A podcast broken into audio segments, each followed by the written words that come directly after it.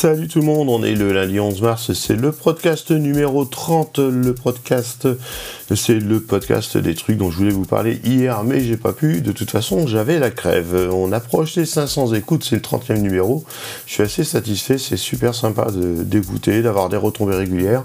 Il est 9h03, aujourd'hui on va parler marketing contenu, on va démarrer avec euh, euh, marketing-contenu.com, hein, le blog marketing de Céline Albarassin qui nous parle de la manière euh, la plus judicieuse selon elle de dépasser ces blocages, la fameuse page blanche.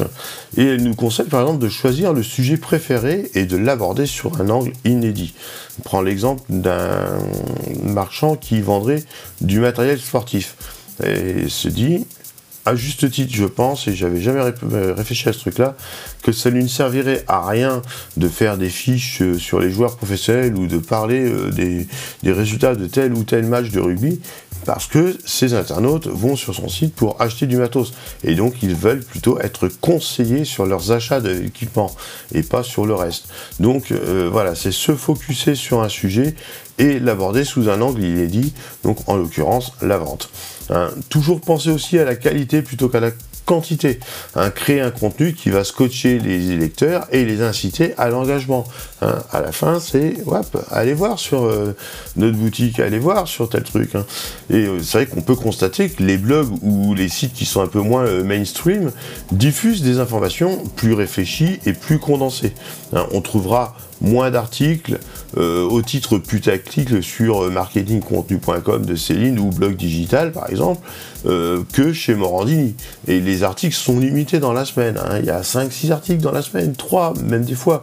Vraiment pas beaucoup, mais du contenu réfléchi, mûrement réfléchi, bien condensé et euh, ciblé. Ça sert à rien de s'éparpiller comme je le fais généralement. Le oui derrière moi, c'est un rafale qui décolle.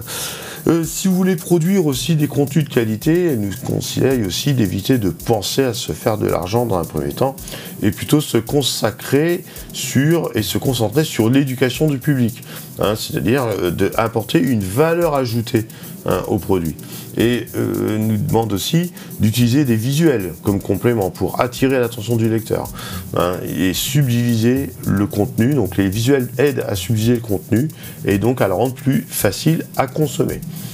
Et euh, aussi, pareil, relisez-vous, c'est extraordinaire. Alors moi, ça va, je fais ça euh, en, one shot, sans filer, mais c'est vrai que se relire, éviter les fautes, etc., ne pas, utiliser, ne pas hésiter à utiliser un correcteur orthographique, par exemple, c'est vraiment une bonne chose. Euh, diversifier le format de création de contenu.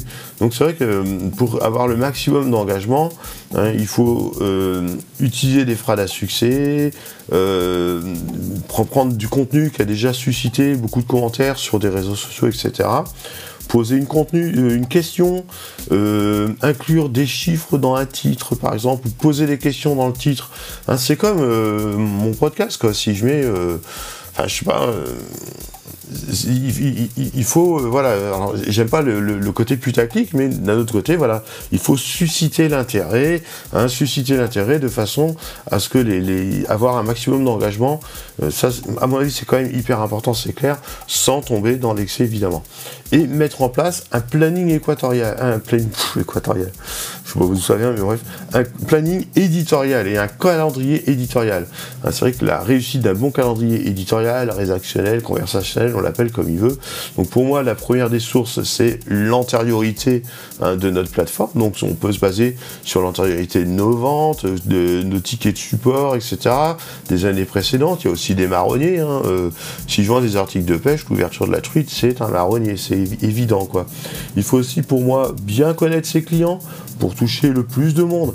Voilà, si j'ai pour euh, par exemple IPFix 80% euh, de ma, ma plateforme est occupé par des WordPress et j'ai que 1% par des Drupal, je vais pas faire de Drupal toutes les semaines, ça sert strictement à rien.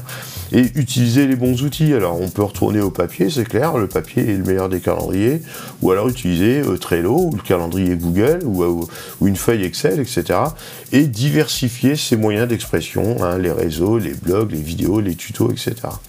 à propos de ça. Euh, SEMrush nous indique aujourd'hui euh, d'un nouveau concept qui s'appelle le story living, c'est-à-dire présenter du contenu qui va être publié en direct. Un peu comme mon podcast là que vous allez avoir. Le podcast, je le diffuse 5 minutes après l'avoir enregistré, même pas. Et les contenus en direct, ça peuvent être des making-of, des tutos, des stories, de la vidéo, des interviews, des coulisses, enfin plein de choses comme ça qui vont susciter l'intérêt et donner un peu de transparence euh, à l'entreprise. Hein. Parler de l'entreprise avec transparence, avec du direct, etc. J'ai eu une panne matérielle il y a deux semaines. J'ai fait du direct. On m'a dit que j'avais bien géré le truc parce que voilà, j'ai raconté aux gens que ah, j'étais pour rien, mais je leur ai raconté ce qui se passait pour de vrai. Et c'est peut-être ça les clés d'une communication réussie. Voilà, je vous renvoie vers euh, Blog Digital hein, qui a aussi un, bon, billet sur le calendrier rédactionnel hein, qui date d'octobre 2018 de mémoire. Il est signé euh, Anne-Claire Girard, et puis sur marketing contenu de Céline Alvarez. sont vraiment de superbes sources de, trucs, de, contenu. Voilà.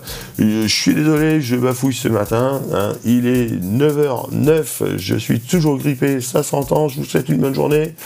Et puis bossez bien si vous avez besoin. ipfix.info, c'est votre hébergeur, c'est moi. Allez, tchou